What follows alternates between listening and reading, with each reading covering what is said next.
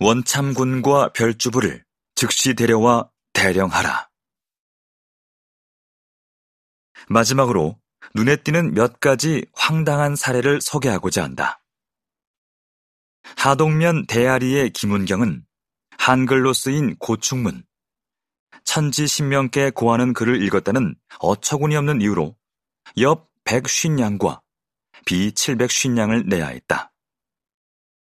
김은경의 경우 옆보다 비로 빼앗긴 액수가 훨씬 많은데 옆 1500냥을 잘못 기록한 것이 아닐까 싶다. 내덕리의 문덕로는 30소년 느기 수첩이라 하여 30세 소년에게 수첩을 억지로 팔아 옆 300냥과 비 100냥을 뜯었다고 표현했다. 수첩은 장수하기를 비는 글을 모은 시첩을 말한다. 30세가 어린 나이가 아님에도 의도적으로 소년이라는 표현을 사용해 수첩을 사기에는 터무니없는 나이였음을 항변하고 있다. 늑탈 민장기 전체를 통틀어 가장 황당한 수탈은 와인리의 주여옥과 김경보가 당한 일일 것이다. 이들이 수탈당한 이유는 장부 전체에서 가장 긴 분량으로 쓰였다. 주여옥과 김경보 두 사람은 자신들 논 옆 개천에서 물고기를 많이 잡았던 모양이다. 관청에서 온 전령이 이를 보고 말하기를 너희 두 사람은 물고기를 잘 잡으니 마땅히 수국의 일을 잘할 것이다. 그러니 원참군과 별주부를 즉시 데려와 대령하라. 라고 했다. 여기서 원참군과 별주부는 토끼전에 나오는 동물로 각각 남생이와 자라를 가리킨다. 우화 속 주인공을 어떻게 데려올 수 있겠는가? 주여옥과 김경보는 둘이 합쳐 옆 140냥과 비 70냥을 뜯기고 말았다. 수탈, 그 기바람의 끝은 어디였을까?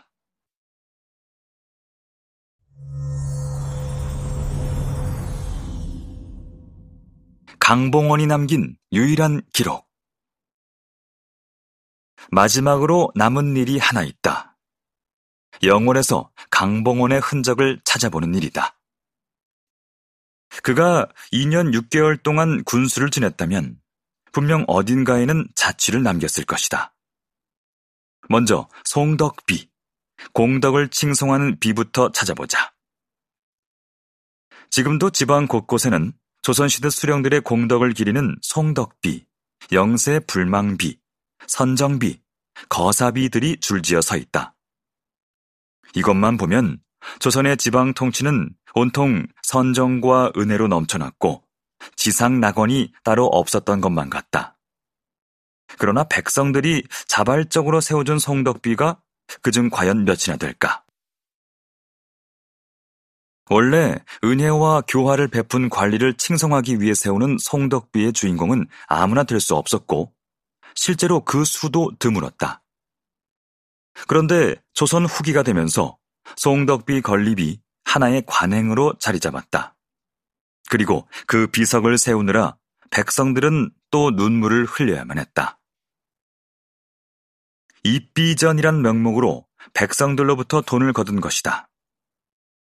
정약용도 목민심서에서 송덕비의 병폐를 지적했다.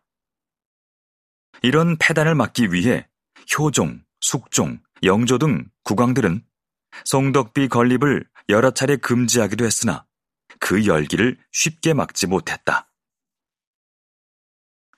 조선 후기에 사람들이 송덕비를 어떻게 인식하고 있었는지 보여주는 재미있는 고사가 있다.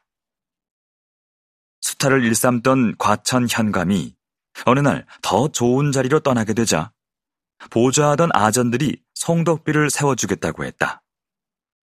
아전들은 현감에게 비문에 어떤 내용을 새길지 물었고 현감은 너희들이 알아서 하라라고 답했다. 얼마 후 송덕비 제막식이 열렸고 현감은 송덕비에 씌워진 찬을 벗기고 비문을 확인했다. 오늘 이 도둑놈을 보내노라. 현감이 껄껄 한번 웃더니 그 옆에 한 줄을 덧붙였다. 내일 다른 도둑놈이 올 터인데. 현감이 떠나자 아전이 그 다음엔 지나가던 행인이 또 한 줄씩을 보탰었다. 에, 도둑놈들만 끝없이 오는구나. 세상에 온통 도둑놈뿐이로구나. 강봉원 정도면 그 흔하디 흔한 송덕비나 영세 불망비가 있지 않았겠는가?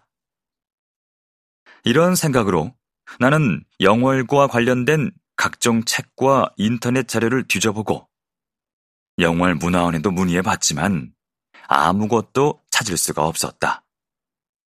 그도 그럴 것이 강봉원의 송덕비가 있었다 하더라도 이후에 파괴되었을 가능성이 크다.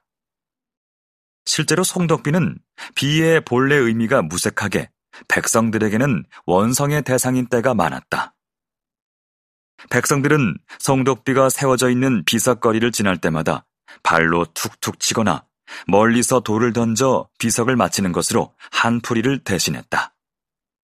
비석치기라는 놀이가 생긴 유래이다. 송덕비를 통해 강봉원을 찾을 수 없다면 어디서 그의 흔적을 찾을 것인가? 나는 다시 영혼의 문화유산을 하나하나 검색했다. 뜻이 있다면 길은 열린다고 했던가? 의외의 장소에서 강봉원의 흔적을 발견했다. 창절서원이었다. 여기에 군수 강봉원의 유일한 흔적이 있다. 이 창절서원을 방문해 강봉원의 흔적을 살펴보는 것으로 긴 추적을 마무리하자. 1685년 숙종 11년에 건립된 창절서원은 강원도 영월군 영월읍 영흥리에 있는 서원이다. 이곳은 단종의 보기를 도모하다가 세조에 의해 죽임을 당한 박팽년, 성삼문 등 사육신과 김시습과 남효원 등 절개를 지키던 생육신의 위패를 모신 곳이다. 일반적으로 서원의 정문은 외삼문, 바깥쪽 담에 세 칸으로 세운 대문인데 창절 서원의 정문은 특이하게 2층 누각 형태이다. 이 문루의 이름은 백연루로 백연은 두견새에게 머리를 조아린다라는 뜻인데 단종이 죽어 두견새가 되었다는 설화를 바탕으로 한 것이다.